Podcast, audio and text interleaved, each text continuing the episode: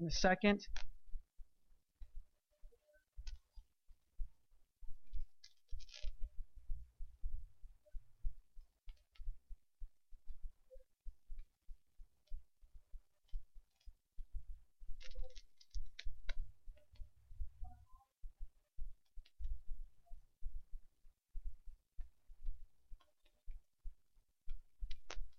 Will that work? It helps. Even at home, when the TV's not, when you're not hearing it. Hey, uh, this was in your bulletin. Uh, on the on one side of it, it says notes, kind of sermon notes. It looks like it's for kids, but it can be for adults also. Uh, many of you adults act like kids anyway, so there's that. And then for you more sophisticated folks, or those that think you're more mature, on the other side of it is some discussion questions uh, that may help you. You can follow along with those. Kind of, maybe be able to answer some of those before the end of the morning. But those are just some of, uh, for your resources. These uh, discussion questions are online. You can find those under our Sunday School tab and a click on weekly discussion questions. And that might help you grow. It might help you as we're studying through a book together. Uh, this week we're going to finish Zephaniah. Next week we're going go, we're going into Haggai. And so it may help you. Uh, there's some resources along with that online to go and, and watch some videos or listen to some, some other sermons or or read some books, those types of things that may help you with some historical background uh, in the books that we're going through or whatever, and then also help you to grow, help you to uh, hold each other accountable or hold, hold yourself accountable to a certain extent so that you may grow and mature in Christ. That's kind of the hope. We're not wanting just to produce a bunch of consumers.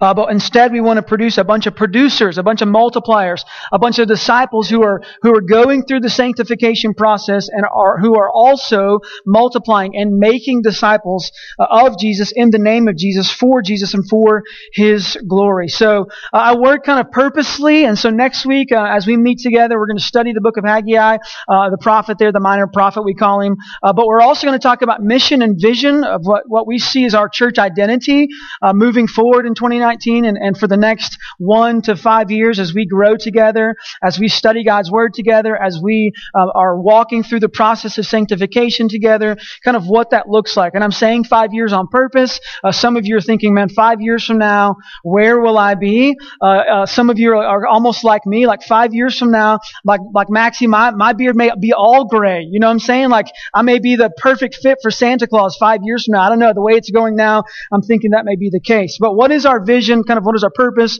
What is our identity as a church, as individuals, uh, as we as we walk through this journey we call discipleship? What does that look like?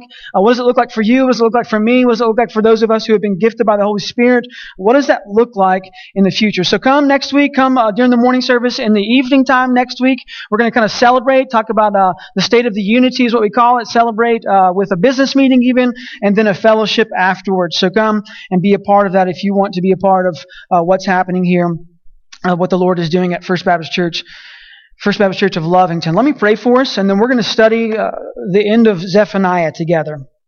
Lord, thank you that we can meet together this morning.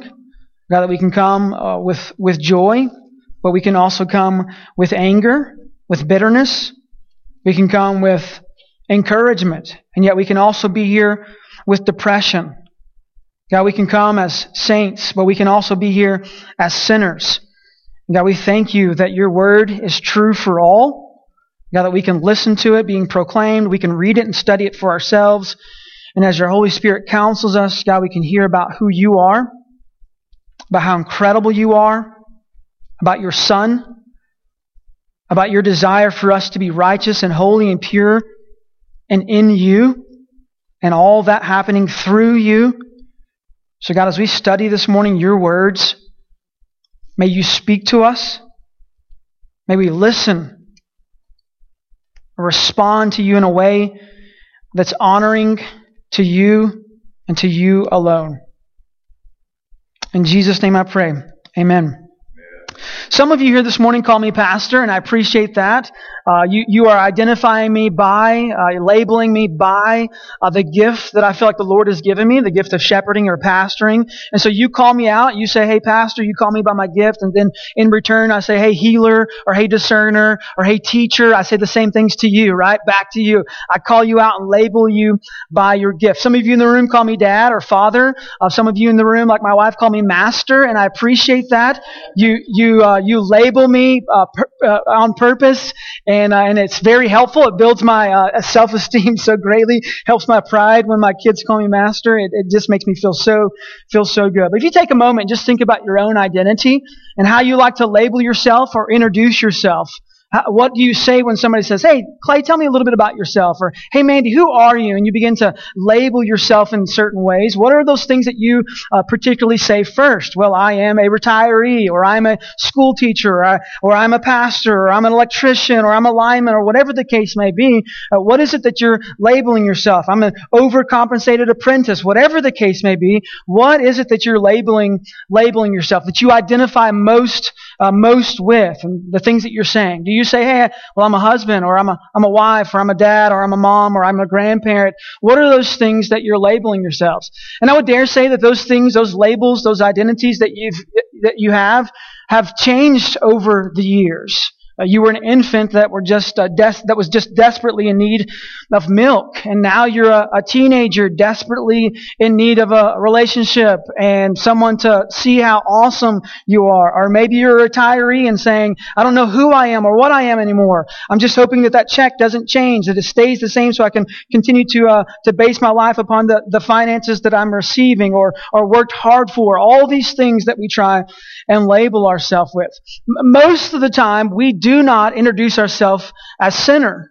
Most of the time, we don't even uh, go even further than that, and more in depth than that, and say, "Well, I'm a luster, I'm a liar, I'm a cheater, I'm adulterer, I'm an angry person, I'm full of depression, I'm full of wrath." All these things. we're not labeling ourselves like that. You know, hey, who are you? Well, I'm glad you asked. I, would love for you to know me. I, I'm a I'm a guy full of bitterness. Oh well, great. Can I just walk away from this relationship now if this is who this is who you are? In Zephaniah chapter 1, we're, we're, studying this kind of minor prophet that has a major theme of the entire Bible. And we see that their identity, they were trying to identify themselves as God's people. They wanted to be identified that way, labeled as the people belonging to God, yet their sin began to reign in their life. And as their sin is reigning in their life, their identity gets a little bit confused.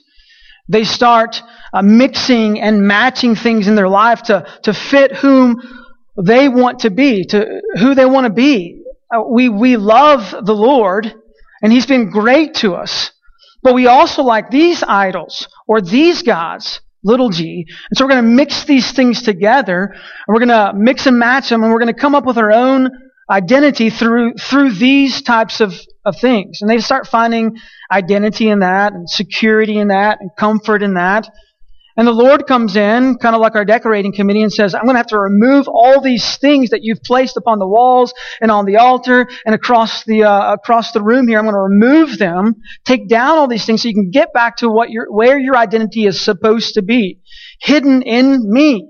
That your identity would be, would be me, the Lord says. That you would find satisfaction. That you would find peace. That you would find salvation. That you would find comfort. That you would be uh, finding all pleasure within God Himself. I'm going to remove everything that needs to be removed so that you might find your identity in Christ or in God alone. And so that's kind of where chapter one really is. This identity of here's your sins, here's where you've messed up, there's, there's punishment and judgment for your sin. You've been trying to find satisfaction, uh, life, uh, abundant life. You've been trying to find him in all these things upon this earth that have just led to sin and rebellion and denial of who God really is, denial of his judgment. Uh, you've been trying to find your, your life in that. So I need to remove those. I need to judge that. I need to discipline that. Remove those things from, from your life so that you might find, in seeking me, you might find your identity in me and uh, me alone. I mean, think about this for a moment. Uh, we have a five year old daughter who's not still not sure of the boundaries of where the sidewalk ends and the road begins. And so we have to constantly discipline her. This is where the sidewalk is. This is how far you can go. If you get closer to the street, to the curb, these are the things that might happen. No doubt, if she was to run into the street, would we just sit back and watch? Or would we incur judgment upon her? Hey, you little sinner, you're in the street, you're going to get run over, and we would run out into the street rescue her from the oncoming uh, destruction that may be coming her way. And it may seem like to her that we're being harsh. You just picked me up and grabbed me. You're throwing me back into the yard. You threw me a long ways. Why are you disciplining me? Why are you being so stern and pointing your finger at me, Daddy? These types of things. Well, destruction is coming your way. Wrath was headed your way in the, in the form of a loud muffler in a Mustang car driving down our street. Wrath was coming. Didn't you see it? Didn't you hear it? No distracted by our own feelings, distracted by our own wants, our own desires, our own thought that we can, we can lead ourselves in the way that we should, we should go. And so the people of God, the same thing's happening. Zephaniah chapter 1 and chapter 2, God is saying, look, you've, you've tried your best to lead yourself. You inquired of yourself. You tried your best to, to, to seek after the ways that you're supposed to go, and, and in your seeking of those ways and inquiring of yourself and no longer trusting in me, wrath and destruction and judgment are the things that you deserve. Wrath and judgment are the things that are coming your way. Listen, judgment is on its way. Wrath is on its way. You need to be saved from that. And so you, you know the gospel. You know the truth behind all of this. You, you can read backwards. You can see Zephaniah through the lens of the cross, through the lens of Jesus, and you can see Christ coming upon this earth to rescue us, running out to the street with us, to throw us back into the yard, throw us back into the family of God, and to, to take upon himself the destruction that we deserve, the wrath that we deserve, the judgment we deserve, to take that upon himself because we can't we can't handle it. Just to point out a, a, couple of things in, in chapter 1 of Zephaniah that we talked about last week, verse 12. At that time I will search Jerusalem with lamps, and I will punish the men who are complacent. The Lord is saying in this poetic moment here through Zephaniah that I'm going to, I'm going to use a flashlight and I'm going to seek out all of Jerusalem, every corner, every crack, every crevice. I'm going to look for sin in every place. I'm going to use a flashlight to find it because I want sin to be removed, even among those who are complacent, who have grown complacent, those who say in their hearts, the Lord will not do good, nor will he do ill. Those who say in their hearts, God won't do anything. He's just up there sitting on his throne, doing nothing. He's not doing good, nor is he doing ill. This is where a lot of times uh, you hear people in our in our world today, and if you've said this, I'm not going to say shame on you, but you might rethink your thinking. This is a lot of time the same thought process of when we label God as the man upstairs. Oh, the man upstairs does these things, or the man upstairs thanks to the man upstairs. We, we belittle him, we, we lessen who he is, and we forget about the wrath, the power that he has, the wisdom that he has, the compassion, the mercy, the love that he has. We forget about all these things. We begin to say in our heart, the Lord will not do good, nor will he do ill. So we have to think about this. Number one, sin is, is really a heart issue. It's not just a, a behavior modification, but it really truly is a heart issue. And we have to get to the heart of the matter every day. Lord, change my heart. Let me see that the great day is approaching. Let me see that you are a God of mercy, yes, and a God of compassion, but you also are a God who will faithfully judge and righteously judge. And because of that, let me seek you and you alone. Verse 18 of chapter 1. Neither their silver nor their gold shall be able to deliver them on the day of the wrath of the Lord. Uh, verse 17 before that talks about their uh, about being blind, about um, about how the, the things of this uh, their body, the physical things, are not going to save them either. Neither their silver nor their gold shall be able to deliver them on the day of the wrath of the Lord. Paul Washer says it is that uh, that persecution has never hurt the church, but prosperity kills it every day. When we begin thinking that the things of this world, silver, gold, things that we can hold on to, things that we can, we can, we can even measure, those types of things, we say, oh, these things will deliver us. The Lord is saying, no, only I will be able to deliver you. That's why he offers, uh, over in verse 7, he offers this prepared sacrifice, reading through the lens of the cross, this sacrifice of Jesus. And then we get to chapter 2. Verse 1 Gather together, yes, gather, O shameless nation. Shameless nation. The, the, the, meaning there, maybe some of your translations say uh, the nation with no shame or, or no longing in them. They don't care about anything. Hey, you, you no shame nation, you no longing nation, gather together before the decree takes effect.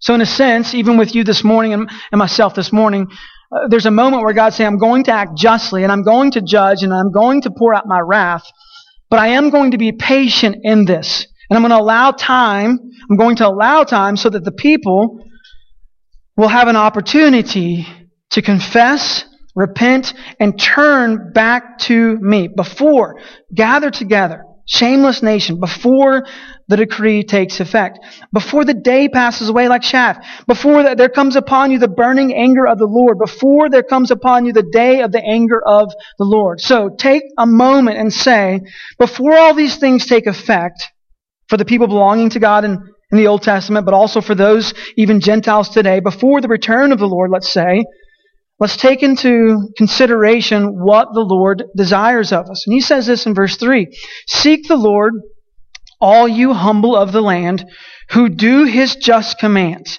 Seek righteousness, seek humility, perhaps you may be hidden. So we get to this point where, where God kind of lays it out.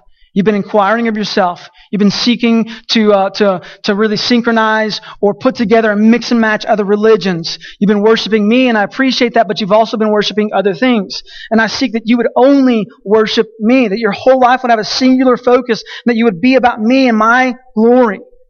That you would recognize how detrimental sin and rebellion is, and that you would trust completely in me. Seek the Lord, all you humble of the land, who do his commands, seek righteousness, seek humility, perhaps you may be hidden. I mean, think to what Christ has said in Matthew chapter 6 that's recorded, that we would seek the same way, that we would, that we'd seek him and him alone, that we wouldn't be seeking other things, but instead that we would uh, quickly, daily be seeking his kingdom, His righteousness, for His sake, that He might be glorified. And then He gives us a promise. He says, everything will be added to you, the things that you need. When you're seeking Him and Him alone, then God will, He will provide for all, for all your needs. It's interesting that it ends there, kind of, or almost ends, uh, verse 3, it says, Perhaps you may be hidden. Zephaniah, I told you last week, kind of at the end, that the name Zephaniah means Yahweh hides or Yahweh treasures. That we might find we might find our lives hidden in God when we're seeking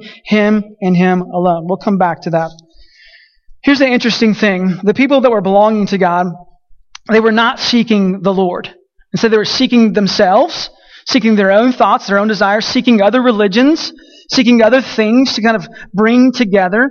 And the God calls them out on that, saying, You're not singular in focus.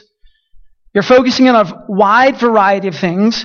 You have a a wide spectrum of life and goals and ideals that you're searching and seeking for and, and putting your time and effort into. And you hear about the destruction and the wrath, and you want satisfaction, you want satis- uh, salvation, you want peace in your life. And so you begin to search in other places, thinking, well, truly is it, is it going to come from the Lord? Even today, you know people like this, or maybe you even struggle with this at times, or have these thoughts at times. Will God really provide for all my needs?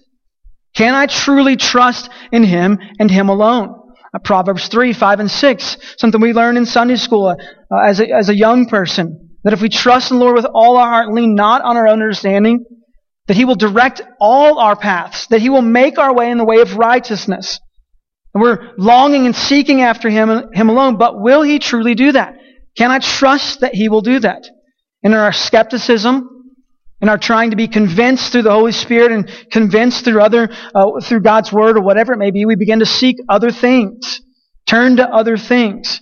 And it's interesting in Zephaniah chapter 2, you see that everywhere that the people belonging to God, the people of Judah in this case, everywhere that they turn physically, God is there judging. Sin is there. Despair is there. Look at chapter uh, 2 verse 5. Woe to you inhabitants of the seacoast, you nation of the Cherethites. The word of the Lord is against you, O Canaan, land of the Philistines. The land of the Philistines was literally on a map is west of Judah. So he goes on to say, verse 8, I've heard the taunts of Moab and the revilings of the Ammonites. Both of those places are to the east of Judah. It goes on to say in verse 12, You also, O Cushites, shall be slain by my sword. That's Ethiopia. It's south of Judah, in Africa there. And then verse 13, And he will stretch out his hand against the north and destroy Assyria. So on all sides, you see the, the Gentiles are surrounding Judah. And, the, and the, the people belonging to God, the Israelites, the people living in the land of Judah, they begin to seek other places. And the Lord is confident saying, You can go anywhere. You can search anywhere. You can seek anything, but let me tell you, destruction and judgment will be found. Any way you turn, you will see that you will run into the judgment of the Lord. So there's no point in running, Judah. There's no point in seeking other things. Because only satisfaction, only salvation, only the pleasure of God will only come from seeking the Lord. And so with that, there's hope. There's this change that can happen. When we see sin, when we see destruction, we see that there's no hope anywhere else, then we say, what, what do we need to do? We confess. We say, this is the sin that I'm, that I'm in. This is the sin that I'm living, or here's the identity that I think that I have. We repent of that. We say, no longer will I trust in these things, but instead I'm going to turn my life around and trust in something, in, some, in something else. I mean, God is not content with judgment. He desires righteousness in His people.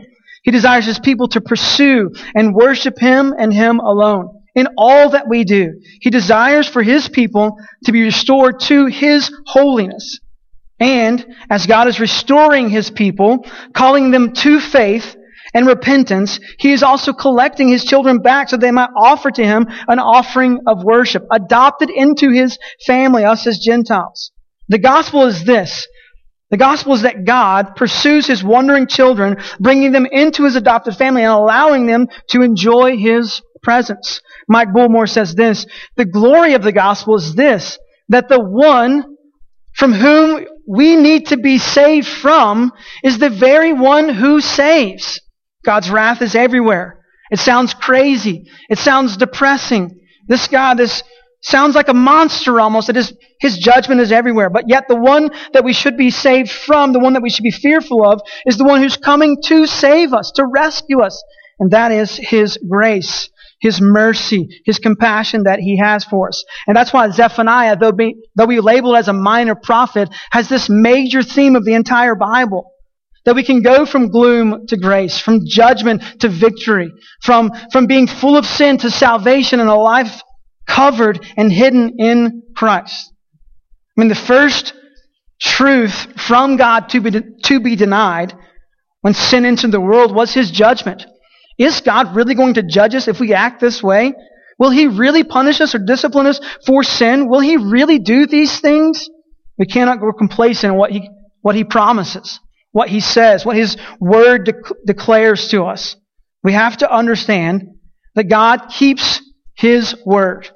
There is punishment for sin, but there is hope, and the hope comes in the name of Jesus. The hope comes in the rescuing, the redeeming that Christ has done for us. Disobedience and rebellion leads to defilement. It leads to a loss of status. It leads to uh, an un- unfit or unclean or unholy life. And in the midst of all this rebellion and denial of who God is, the crazy thing is, God constantly remains the same. He is still holy. He is still faithful. He is still pure. He is still righteous. And for this very reason is why we can trust that He is not content with judgment, but instead He desires for, for His people to be pure, to be righteous, to be holy, because He is pure and righteous and faithful and holy. So what's the result? What's the result of sin? What's the result of, of judgment? What's the result of of all these things that are going on? Well, the hope is that we would see these things. We would turn to the Lord. And we begin seeking Him and Him alone. And this is where chapter 3 comes in. Chapter 3 could be, could be um, compared to Revelation almost. Christ entering the world. Change, an opportunity for change is available confession of sin, repentance, turning around, seeking the Lord. Christ, you will be Lord of my life. Chapter 3 verse 1. Woe to her who is rebellious and defiled, the oppressing city. She listens to no voice. She accepts no correction. She does not trust in the Lord. She does not draw near to her God. You know people like this. Uh, wives, you probably say this often. He doesn't listen to anybody. Like you're thinking, this, I need to memorize this verse. So the next time we're in an argument, I'm like, hey, remember Zephaniah 3 2? You listen to no one. And then the husband would say, yeah, but it says she. And like, ah, and then the whole, so maybe don't do that. Instead, just point to Proverbs 3, 5, and 6. Trust in the Lord with all your heart, leaning not on your own understanding. And then in all your ways you're acknowledging Him, and He will make your paths straight. Verse 3 Her officials within her roaring lions. Her judges are evening wolves that leave nothing till morning. Her prophets are fickle, treacherous men. Her priests are profane. Uh, they, they profane what is holy. They do violence to the law. The Lord within her righteous. The Lord within her is righteous. He does not, he does not, or, I'm having a hard time here. He does no injustice. Every morning he shows forth his justice. Each dawn he does not fail, but the unjust know no shame. So I have cut off nations. Their battlements are in ruins. I have laid waste their streets so that no one walks in them. Their cities have been made desolate, without a man, without an inhabitant. Verse 7. And I said, Surely you will fear me. You will accept correction. Well, let's hope, saint, if you're here this morning, one who's following Jesus faithfully, let's hope this decree or declaration is not to you. Surely you will fear me, and then you will accept my correction. But instead, let's, let's let the hope be this that you begin wisdom with understanding that it's the fear of the Lord and that as you're walking with Him, maybe correction isn't needed because you desire to trust in Him with everything that you are and find your whole self and your whole identity hidden in Him and Him alone. Then your dwelling would not be cut off according to all that I have appointed against you. But all the more they were eager to make all their deeds corrupt. Verse 8. Therefore wait for me, declares the Lord, for the day when I rise up to seize the prey. Be still, know that he is God. Then he'll be exalted among the nations. Psalm 46:10. This waiting for the Lord. Back in chapter 1 where we're seeing this hush, be silent, verse 7. This waiting to see what the Lord has to say, what He's going to do, going to do. The daily we're saying, I'm trusting in you, God, trusting that you're going to keep your promises. For my decision is to gather nations. Notice that God isn't saying just one, but all of them. For my decision is to gather nations to assemble kingdoms. What, is he, what will he do when the, those are assembled or are brought together? To pour out upon them my indignation, all my burning anger. For in the fire of my jealousy, all the earth shall be consumed. Gloom, doom, judgment, wrath, fury, all these things that we don't like to talk about. Verse 9. For at that time, here's the hope. When I gather all these folks together, kingdoms, nations, for at that time I will change the speech of the peoples to a pure speech. How does that happen? How does Isaiah say, Oh, I'm, I'm full of sin, so you want me to speak for you, but change my speech, make my speech pure. Well, you have to be purified, washed in the blood so we know because we're looking at this through the lens of the cross. Seeing that our lives can be purified only through Christ. Then we can call on the name of the Lord. Then we can worship Him. Previously struggling with trusting God, God changes our speech and makes it pure. Now because of grace, we will trust Him and we will call upon His name and worship Him and to Him alone. I used to, to try and trust God, but in the end, really, I was only trusting in myself. Now I see the fault of that. And I trust in God and God alone. I will die to self and live for God. I will let Him change my speech and make my life be pure. So when I say I want to glorify God, I'm actually glorifying the Lord. I'm not two-faced or hypocritical, but instead my whole life for Him, my heart being changed by Him with a pure speech. And that all of them may call upon the name of the Lord and serve Him with one accord. It's going to change. Repentance happens. Not just confession, oh, I'm terrible, but instead repentance. And now I'm terrible. I'm full of sin and I want to change. And the only way I can be changed is by you, Lord, changing me. And so change me. And as He's changing our speech and making us pure, Then he sends us with one accord to serve him with a singular focus, now committed to serving him and him alone. No longer focused on self, pre-grace, pre-salvation. I was focused on self and how to serve only myself. I had a job to serve me. I had a, a life and hobbies to serve me and me alone. Most of my life was about me, but instead I recognized grace coming in and because of grace I'm ready to serve Christ and Him alone with a singular focus across the spectrum of all my life. All my ideals, all my goals will be focused upon God and His glory. Verse 11. On that day, you shall not be put to shame because of the deeds by which you have rebelled against me. How many of you struggle with that? You constantly think that you're guilty. You constantly are, are, are tempted or reminded even by Satan of the sins that you used to commit or the sins that you committed this morning, and constantly you put your guilt before the Lord. Oh, I'm guilty, I'm guilty, I'm guilty, I'm guilty. But on that day you shall not be put to shame because of the deeds by which you have rebelled against me. I'm almost preaching. For then I will remove from your midst your proudly exultant ones. And you shall no longer be haughty in my holy mountain, but I will leave in your midst a people humble and lowly, like the Savior that we serve, like the Savior that sacrificed himself, leaving his place of highness, of royalty, coming upon this earth, Philippians chapter 2, taking the form of a lowly servant, riding in on a donkey, suffering servant to, to, to, to, to provide for us the ultimate sacrifice for our sins. But I will leave in your midst a people humble and lowly, and they shall seek refuge in the name of the Lord. Romans.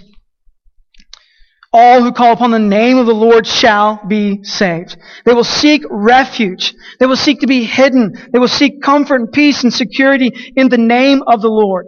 Christian, this week, as you struggle with sin and guilt, and Satan tempts you to label yourself with sin and guilt, remind yourself they shall seek refuge in the name of the Lord. Remind yourself of you being hidden in Christ. Verse 13, those who are left in Israel, they shall do no injustice and speak no lies. Nor shall there be found in their mouth a deceitful tongue, for they shall graze and lie down, and none shall make them afraid. It's, it's the book of Revelation. This hope that we have, that one day, Revelation 21, that one day there will be a time with no more tears, no more sorrow, that we'll be living in right relationship eternally with the Father, and that we will have no fear. Psalm 23. That as we lie down because our Savior, the Good Shepherd, comforts us, we can lie down and never be afraid again. Sing aloud, O daughter of Zion. Shout, O Israel. Rejoice and exult with all your heart, O daughter of Jerusalem. And think about this as we sang before the throne of God. That we're hid in Christ. Someone should shout. I know we're not Pentecostal or Assemblies of God, but someone should shout. Because the Cowboys lost, so we gotta shout at something. But we should shout that Christ has done this for us. Verse 15, underline, the Lord. The Lord has taken away the judgments against you. Romans 8, 1. No longer is there condemnation, but in Christ you have been forgiven. The Lord has taken away the judgments against you. He has cleared away your enemies. The King of Israel, the Lord, is in your midst. You shall never fear evil. On that day it shall be said to Jerusalem, Fear not, O Zion. Let your hands, let not your hands grow weak. And then verse 17 kind of sums up all of Zephaniah, the hope that we have. The Lord your God is in your midst, a mighty one who will save. He will rejoice over you with gladness. He will quiet you by his love. He will exalt over you with loud singing. He will rejoice over you, exalt over you with loud singing. John Piper says this If God spoke with a soft, lowly voice and created the world, what is happening when he's singing loudly over his forgiven saints? The Lord your God is in your midst, a mighty one who will save. He will rejoice over you with gladness. He will quiet you by his love. He will exalt over you with loud singing. I will gather those of you who mourn for the festival so that you will no longer suffer reproach. Behold, at that time I will deal with all your oppressors. I will save the lame. I will gather the outcasts. I will change their shame into praise and renown in all the earth. At that time I will bring in at that time when I gather you together, for I will make you renowned and praised among all the peoples of the earth, when I restore your fortunes before your eyes, says the Lord. Revelation chapter 5 verses 9 through 10. Gathered around, worthy is the Lamb. The Lamb that was, that was worthy to be slain, to gather the entire world to himself. They may be forgiven of their sins. Revelation chapter 7 verses 9 through 12. Every tongue, every tribe, every nation gathered around singing, Worthy is the Lamb. How do they do that? How can you do that? How can I do that? Only when our identity is hidden in Christ. When we seek the Lord, turn away from the things that we've been seeking after, and no longer inquiring of ourselves, no longer just confessing our sins, but actually repenting of our sins, turning towards, turning towards Christ, away from the things of this world. Colossians 3, 3 through 4. For you have died and your life is hidden with Christ in God. When Christ, who is your life, appears, then you also will appear, appear with him in glory. As Christ, the, the Lamb that was slain, walks into the, the myriads upon myriads of angels who are surrounding the throne, and, and the angels are rejoicing over the, the Lamb that was slain, do you know else they see? Hidden in him is you and I. The Lamb worthy to be slain, and we are hidden in him. And our identity must be in Him and Him alone. So Zephaniah, this minor prophet with a major theme here, who's saying you can go from gloom to grace. You can't go from destruction to mercy. You can go from sin to salvation because your life can be hidden in God through Christ. We must, though, we must turn from sin and turn to Christ. Let me pray for you. Lord, this morning, as we've heard your words, we know truth. I pray that you would stir in our hearts an affection to shout because of what you've done for us. Maybe even the energy to stand with no fear and no guilt because we recognize Romans 8 1. We see Colossians 3 3 and 4. We read all of Zephaniah and see that God, you are not just a God of judgment, though you promise that, but you are also a God of compassion and mercy, a God who wants us to be in your midst, a God who wants us to be in your family, a God who wants us to be righteous. So God, stir in our hearts an affection for holiness, for righteousness, for most of all, an affection for your Son Jesus, that our identity might be in Him and Him alone.